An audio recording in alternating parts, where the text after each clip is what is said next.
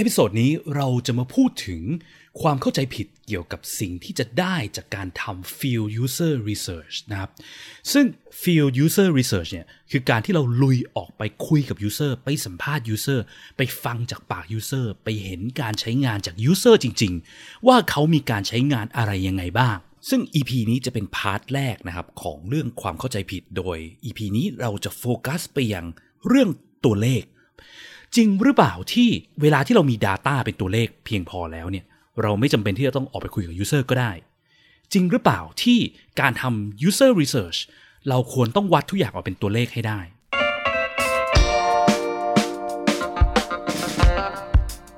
ยินดีต้อนรับเข้าสู่ผักสดพอดแคสต์รายการที่จะพูดถึงการพัฒนา Product ให้ดีที่สุดสำหรับลูกค้าของคุณเพื่อธุรกิจที่ยั่งยืนกว่าด้วยกระบวนการ User Experience Design และ Research กับผมพิจารณารัตนาธิคุณ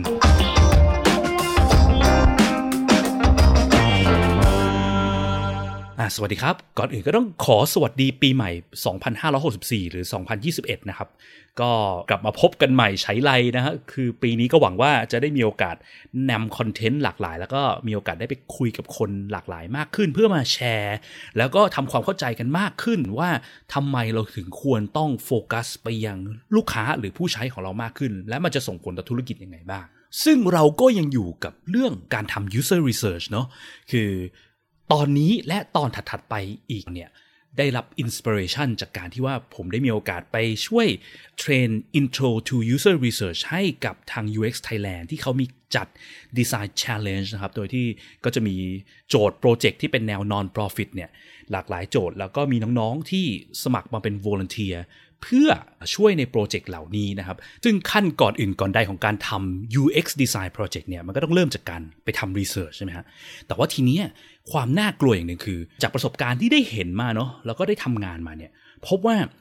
user research เนี่ยยังถูกเข้าใจผิดเยอะมากนะครับว่า user research จริงๆแล้วมันจะได้อะไรมันจะคือยังไงมันทำยังไงอะไรอย่างเงี้ยนะครับซึ่งตอนที่ไปเทรนเนี่ยก็มีคำถามที่น่าสนใจมากๆเลยจากคนที่เข้ามาเรียนเนี่ยเต็มไปหมดเลยก็เลยอยากจะลองสรุปรวบรวมทั้งจากประสบการณ์ตัวเองและจากคำถามในเซสชันวันนั้นนะออกมาเป็นหัวข้อนะครับโดยแบ่งเนื้อหาหัวข้อพวกนี้ออกเป็นเอพิโซดเนาะเอพิโซดนี้จะพูดถึงภาพรวมก่อนว่า expectation หรือสิ่งที่คิดว่าน่าจะได้จากการลงไปทำ user research เนี่ยน่าจะได้อะไรก่อนออกมาบ้างและคนมักจะเข้าใจผิดคิดว่าการทำ user research แล้วจะได้อะไรนะครับซึ่งถ้า expectation มันผิดแต่เริ่มเนี่ยมันก็มีโอกาสที่จะออกไปทำ research ที่มันไปคนละทางเนาะแล้วก็จะได้ data ที่มันจะไม่ส่งผลต่อการทำให้ product เราดีขึ้นจริงๆได้นะครับก่อนอื่นเลยเรามา set expectation กันเล็กน้อยก่อนดีกว่านะว่าไอ้คำว่า user research เนี่ยมันคืออะไรที่เราหมายถึงในตอนเนี้ยคือหมายถึงอะไรบ้างนะครับคือจริงๆแล้วเนี่ยตามชื่อมันเนาะ user research research เกี่ยวกับผู้ใช้งานการใช้งานของคนใช้งาน Product เนาะซึ่งอาจจะเป็น Research ที่เรามี Product ที่ชัดเจนอยู่แล้วเช่นสมมุติว่าบริษัทเรามีเว็บไซต์เราเนาะมีเว็บไซต์ที่ขายของได้อะไรเงี้ยแล้วเราอยากจะรู้ว่าคนที่เข้ามาซื้อของในเว็บไซต์บริษัทเราเนี่ยเขาใช้ยังไงเขามีปัญหาอะไรบ้างอันนี้ก็เป็น User Research เนาะหรือบางกรณี User Research อาจจะยังไม่มี Product ก็ได้นะอาจจะเป็น research ประเภท exploratory หรือ discovery user research เนาะคือการที่เรามีไอเดียคร่าวๆเรารู้ว่าเราจะสร้าง product อะไรสักอย่างหนึ่งแต่เรายังไม่แน่ใจว่าเราจะสร้างอะไรนะอาจจะแบบเป็นโจทย์ของทาง startup หรืออะไรเงี้ยหรืออาจจะเป็นโจทย์ของการที่เรามองไปยังเฟรมว่าเรามีปัญหาอะไรบางอย่างแต่เราไม่รู้ว่าจะแก้ยังไงเราจะสร้าง product ไงมาแก้ปัญหานั้นอะไรเงี้ยเนาะเช่นแบบผมชอบมีเพื่อนที่มายืมหนังสือเราไปอ่านนะเนาะพอยืมไปอ่านเสร็จคนนู้นก็ยืมคนนี้ก็ยืมไปยืมมาแล้วเราก็ชอบลืมว่าใครยืมหนังสืออะไรของเราไปบ้างวะแล้วพอวันดีคืนดีเราอยากจะกลับมาหาเล่มนั้นอ่านเราหาไม่เจอแล้วเราก็จำไม่ได้ด้วยว่าเพื่อนคนไหนยืมไปอะไรเงี้ยถ้าสมมติว่าเราสร้างแอปนึงมาช่วยในการแทร็กตรงนี้แล้วก็ช่วยเตือนเพื่อนให้เอาหนังสือมาคืนอะไรเงี้ยมันจะดีไหมนะอะไรเงี้ยนะครับแต่ว่าเราก็ยังไม่รู้นะว่า product ไอตัวแอปหรือตรงเนี้ยมันจะเป็นในรูปแบบไหนอะไรไงหรือมันอาจจะไม่ควรเป็นแอปไหมมันอาจจะเป็น service รูปแบบอื่นเช่นอาจจะมีแบบทีมงานที่ทำหน้าที่โทรจิกเพื่อนให้เทาอะไรเงี้ยนะครับ user research ก็อาจจะเป็นการแค่ออกไป explore ทำความเข้าใจถึง needs behavior การใช้งาน tools อื่นๆที่ไม่ใช่ tools หรือ product ของบริษัทเราเนาะเพราะเรายังไม่ได้สร้างใช่ไหมอะไรแบบนี้ก็เป็นไปได้นะครับซึ่งมันก็จะช่วยให้เราสามารถสร้าง product ได้ดียิ่งขึ้นแล้วเข้าใจตรงกับ user มากขึ้นด้วยนะครับทีเนี้ย พอพูดถึง user research นะนี่คือ user research แล้วมันก็จะมี user research บางประเภทที่เป็น research ประเภทที่แบบไม่จำเป็นที่จะต้องออกไปลุยหาคุยกับคนก็ได้อาจจะเป็นการแค่ดู data ก็ได้เนาะเช่นจริงๆแล้วการที่แบบเราดูแค่สแตทการใช้งานเว็บไซต์เราผ่าน Google Analytics อะไรก็แล้วแต่เนี่ยพวกนี้ก็ถือว่าเป็น user research ประเภทหนึ่งได้เหมือนกันนะเพราะว่ามันเป็น data เกี่ยวกับการใช้งานมาจาก user จริงๆอะไรเงี้ยนะครับแต่วันนี้วัตถุประสงค์ที่เราจะพูดถึงวันนี้คือจะเป็น field user research หรือเป็น in-depth interview นะครับก็คือการที่ออกไปลุยไปคุยกับคนไปสัมภาษณ์คนไปนั่งฟังไปดู observe การใช้งานจริงๆของคนประกอบไปด้วยนะครับซึ่งมันจะช่วยให้เราเข้าใจ data ได้ลึกแล้วก็เห็นภาพชัดเจนยิ่งขึ้นไปอีกนะครับ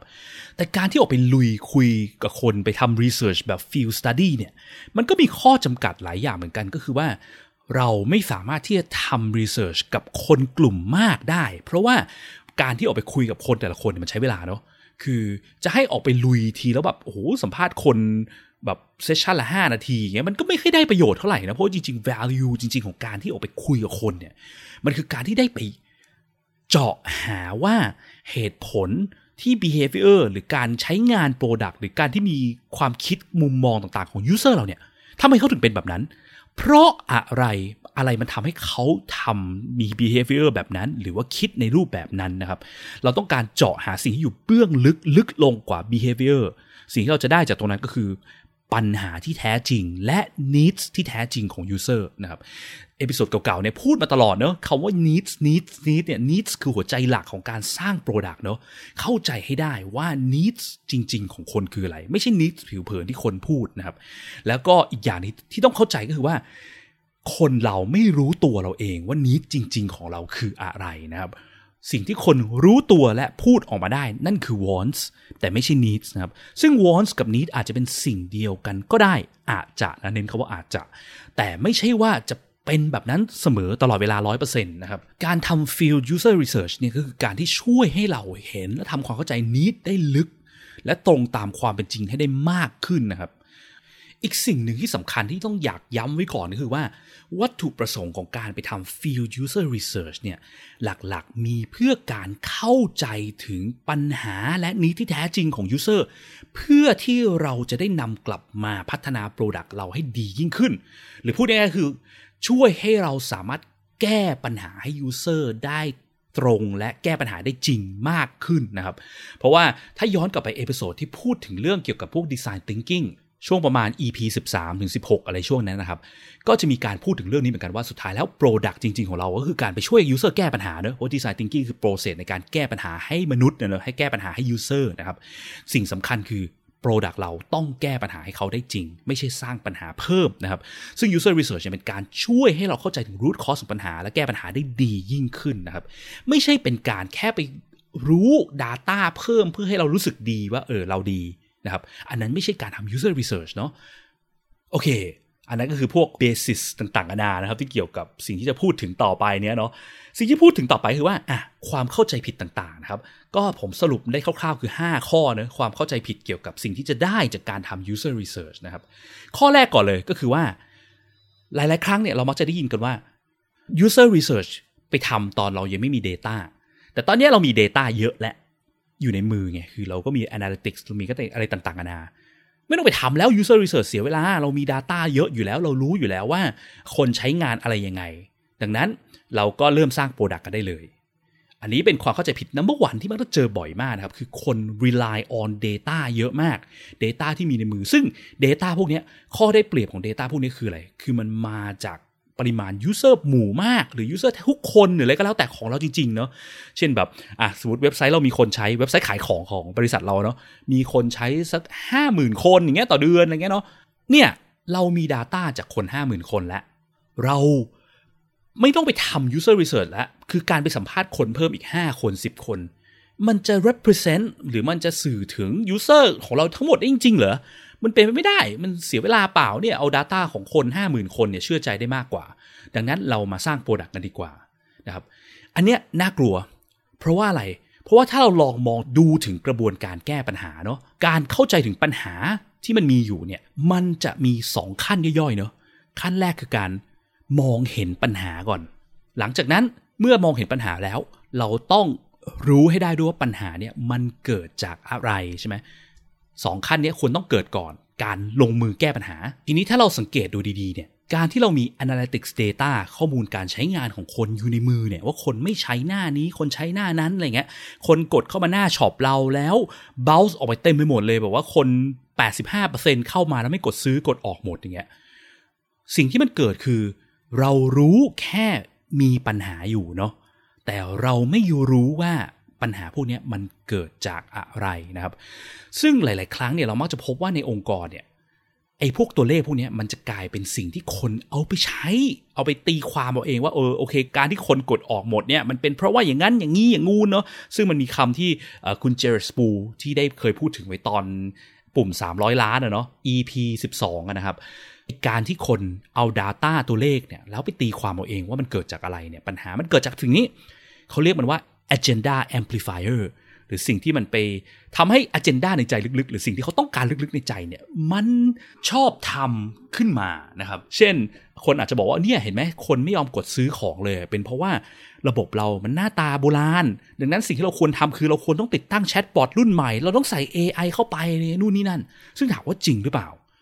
ถ้าให้ถามคน10คนเนี่ยว่าทำไมคนกดออกจากเว็บไซต์เราเชื่อว่าคน10คนก็มีโอกาสที่จะตีความไปคนละทางเนาะอย่างน้อยเราก็จะได้คำตอบแบบอย่างน้อย3เหตุผล4เหตุผล5เหตุผลเนาะแล้วแต่ละคนถ้าใครมี agenda ข้างในลึกๆว่าอยากได้อะไรอย่างเงี้ยมันก็จะถูกเอามาใส่แล้วก็ถูกเข้ามาลิงก์เข้ากับตัวเลขที่มันเป็นอย่างนั้นขึ้นมานะครับดังนั้นตรงนี้มันจะเป็นปัญหาได้ดังนั้นสิ่งสำคัญของการลงไปทำ user research ไปฟังจากคนจริงๆที่เขาเข้ามาแล้วเขากดออกจริงๆเนี่ยก็คือการไปเข้าใจเหตุผลที่แท้จริงว่ามันคืออะไรนะครับเพราะอย่างที่พูดไปเนาะ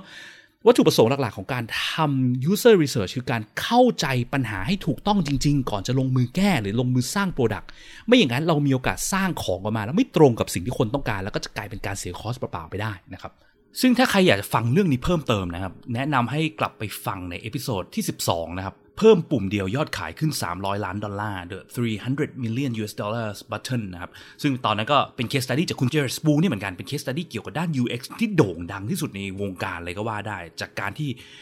ทีม product ไปตีความหมายว่าคนไม่กดซื้อของเอาเองมากกว่าการไปลงมือทำ research แล้วไปฟังจากปาก user นะครับโอเค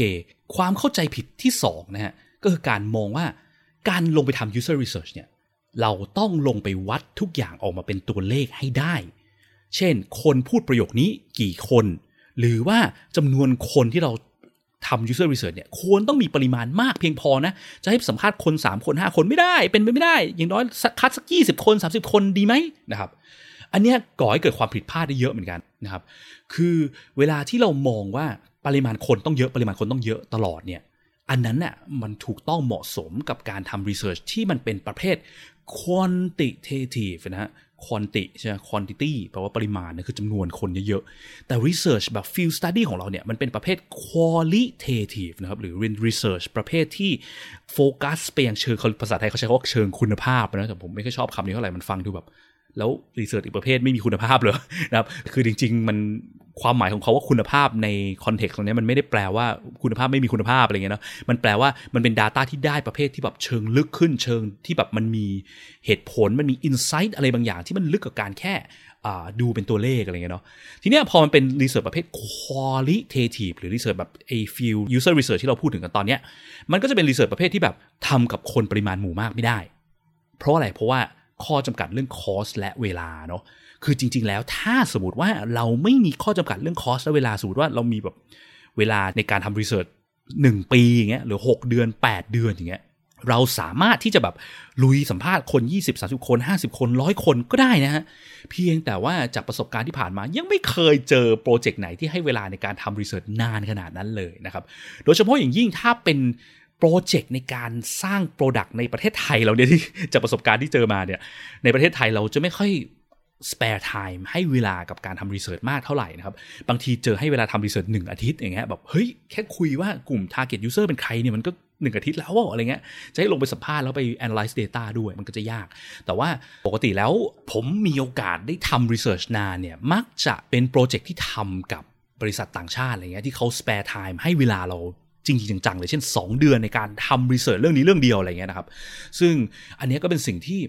อยากให้ประเทศไทยเราเนี่ยเนาะ มองเห็นความสำคัญของการทำรีเสิร์ชเยอะเหมือนกับต่างประเทศเหมือนกันนะครับเพราะว่าต่างประเทศเนี่ยเขามักจะมองว่าถ้าสร้างโปรดักต์ผิดทางมันเสียคอสและเสียเวลาแล้วมันจะกลายเป็นสร้างปัญหาให้องค์กรกับธุรกิจเนี่ยมากกว่าการรีบสร้างโปรดักต์แล้วออกก่อนด้วยซ้ำนะครับทีนี้กลับมาเรื่องนี้เนาะพูดถึงเรื่องว่าการวัดทุกอย่างออกเป็นตัวเลขคือคิดว่ารีเสิร์ชทุกประเภทมันต้องออกมาเป็นตัวเลขให้ได้ใช่ไหมครับก็เลยคิดว่าจำนวนคนเนี่ยก็ต้องเยอะเพราะว่าถ้าคนน้อยๆเนี่ยเรารีบสรุปไม่ได้นะแล้วพอคนต้องเยอะเสร็จปุ๊บไม่พอ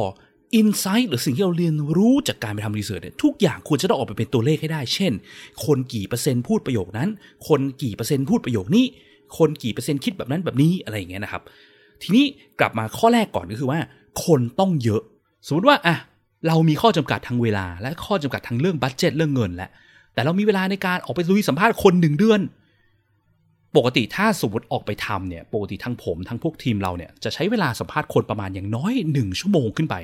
1-2 ชั่วโมงครึ่งอะไรเงี้ยแต่ไม่อยากให้เกิน2ชั่วโมงครึ่งเพราะว่ามันจะเหนื่อยเกินไปเนาะแบบคนที่นั่งสัมภาษณ์ก็เหนื่อยคนถูกสัมภาษณ์ก็เหนื่อยนะครับดังนั้นเนี่ยเราก็จะลิมิตอยู่เวลาอยู่ประมาณช่วงนี้ 1-2 ชั่วโมงครึ่งเนี่ยทีนี้ปัญหาของมันที่เกิดคืออะไรคือหลายๆครั้งเนี่ยพอไทม์ไลน์เวลามันไทท์แล้วก็บัดเจ็ตก็มีจำกัดเฮ้ยกับการมีเวลาเท่านี้ออกไปสัมภาษณ์คนเซสชั่นละ2ชั่วโมงเลยเหรอนานเกินไปซอยให้เหลือเซสชั่นละ15นาทีได้ไหมจะได้สัมภาษณ์คนเพิ่มจาก4คนเป็น8คนเป็น12คนอะไรอย่างเงี้ยเพราะว่าเขาให้น้ำหนักของปริมาณคนมากกว่าอินไซต์ที่ได้จากแต่ละเซสชั่นนะครับซึ่งเนี่ยผมว่าอันตรายเพราะอะไรเพราะว่า value จริงๆอ่ะคุณค่าจริงที่เราได้จากการออกไปทำรีเสิร์ชไปฟังคนเนี่ยคือการฟังถึงเหตุผลเบื้องลึกข้างล่างว่าทำไมคนถึงมีเหตุผลอะไรต่างๆเหล่านี้นะครับและช่วยให้เราค้นพบเรื่องที่เราคาดไม่ถึงตั้งแต่แรกด้วยซ้ำเช่นบางทีเราไม่เคยคิดเลยว่าที่สาเหตุที่คนกดออกจากเว็บไซต์เราไม่ได้ซื้อของในเว็บไซต์เราต่อเนี่ยอาจจะเป็นเพราะว่าเราไม่ได้บอกข้อมูลว่าธุรกิจเรามีที่มาที่ไปยังไงอะไรเงี้ยซึ่งเราไม่เคยคิดถึงเรื่องนั้นแล้วมันกลายเป็นสิ่งที่สำคัญในมุมมองของยูเซอร์หรือคนซื้อของเราก็เป็นไปได้อะไรเงี้ยนะครับทีนี้พอมันมีสิ่งที่มันคาดไม่ถึงมันโผล่ขึ้นมาเงี้ยถ้าเรารีบตัดเซสชั่นจบไปปุ๊บเราไม่สามารถเจาะเนื้อหาลึกได้ซึ่งมันกลายเป็นว่าถ้าเราไม่สามารถทำรีเสิร์ชแล้วเจาะเนื้อหาเบื้องลึกได้เนี่ยการไปทำแบบ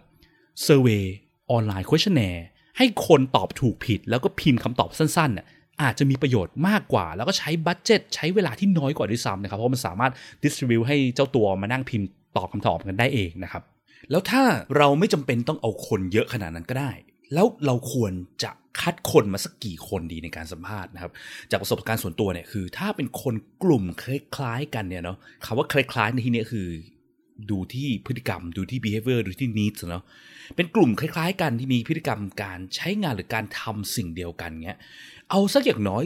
3คนก็ยังโอเคนะครับไม่จำเป็นที่จะต้องนั่งทำแบบว่าคนกลุ่มเดียวกัน15คนอะไรอย่างเงี้ยเนาะมันจะเป็นการเปลืองคอสแต่ไม่ได้บอกนะครับว่าทำ15คนไม่ได้ทำได้แต่ถ้าคอสและบัดเจ็ตเราไม่ได้มีเยอะเพียงพอขนาดนั้นอย่างน้อย3คน4คนก็ยังโอเคถือเป็น research ที่ valid ได้นะครับและเราจะเห็นชัดๆเลยว่าคนเหล่านี้ behavior คล้ายกันเนี่ยมันจะมีเหตุผลและ needs ซึ่งมันคล้ายกันอยู่นะครับเพราะว่าสิ่งที่สำคัญของการทำuser research เนี่ยคือการต้องการทำความเข้าใจเรื่อง needs ไม่ได้ฟัง opinion หรือดูว่าคนส่วนมากคิดยังไงเป็นหลักนะเนาะคนที่มีพฤติกรรมคล้ายกันทำในสิ่งเดียวกันใช้ product เดียวกันเนี่ยหลักๆเหตุผลที่มันใช้เนี่ยมันมีไม่ได้เยอะอะไรขนาดนั้นมันไม่ใช่เหมือนกับ opinion ของคนที่เราจะเป็นต้องฟังจากคนหมู่มากจริงๆถึงจะสรุปได้ว่าความเห็นของคนหมู่มากคืออะไรนะครับเพราะจากชื่อมันก็หมู่มากและอย่างนึงที่มักจะเจอบ่อยก็คือการที่ว่ามองว่าโอเคสมมุติเราสัมภาษณ์คน10คนแค่นี้ละกัน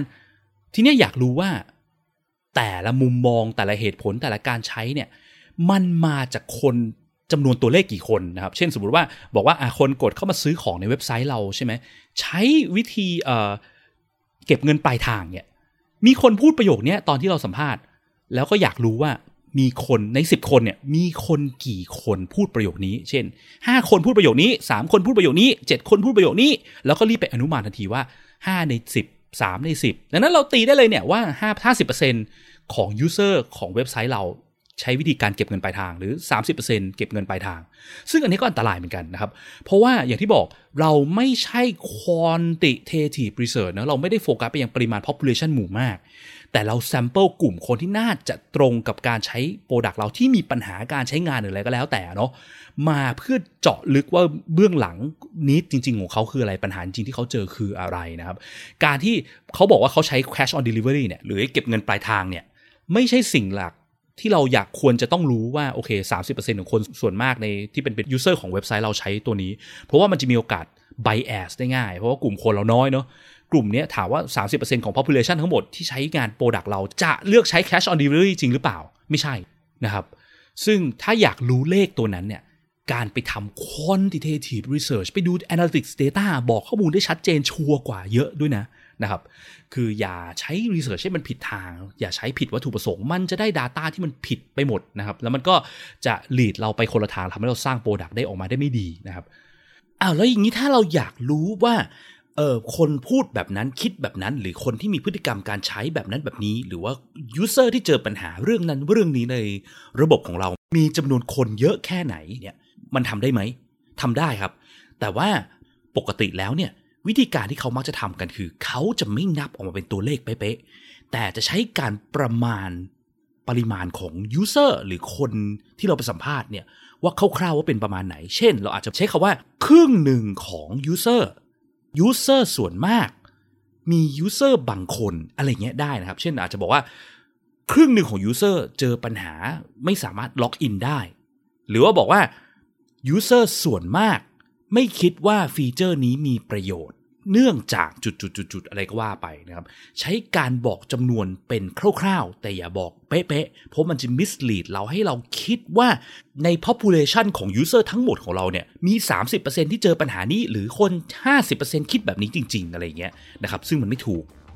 สำหรับเอพิโซดนี้ก็เท่านี้ก่อนแล้วกันนะครับแล้วเดี๋ยวมาพบกันใหม่ในตอนต่อไปเกี่ยวกับความเข้าใจผิดในเรื่องอื่นๆตามมาของการทำ user research ครับแล้วพบกันใหม่ครับสวัสดีครับสุดท้ายถ้าคุณชอบเอพิโซดนี้นะครับรบกวนช่วยกดไลค์กดแชร์เอพิโซดนี้ด้วยนะครับแล้วก็ถ้าคุณยังไม่ได้กด follow อย่าลืมกด follow หรือ subscribe ในช่องทางที่คุณฟังเพื่อที่จะได้ไม่พลาดเมื่อเรามีเอพิโซดถัดไปออกนะครับหรือถ้ามีคำถามมี feedback หรือว่ามีสิ่งที่อยู่ในใจที่อยากจะฟังเกี่ยวกับเรื่องเกี่ยวกับการสร้าง product ด้วยกระบวนการ user experience design research เนี่ยนะครับก็สามารถกดที่ลิงก์ในฟอร์มด้านล่างของเอพิโซดนี้เพื่อที่จะส่งคอมเมนต์ฟีดแบ็กหรือว่าคำถามหรือไอเดียเอพิโซดถัดไปมาให้เราได้เลยนะครับแล้วก็พบกันใหม่ในเอพิโซดหน้าครับสวัสดีครับ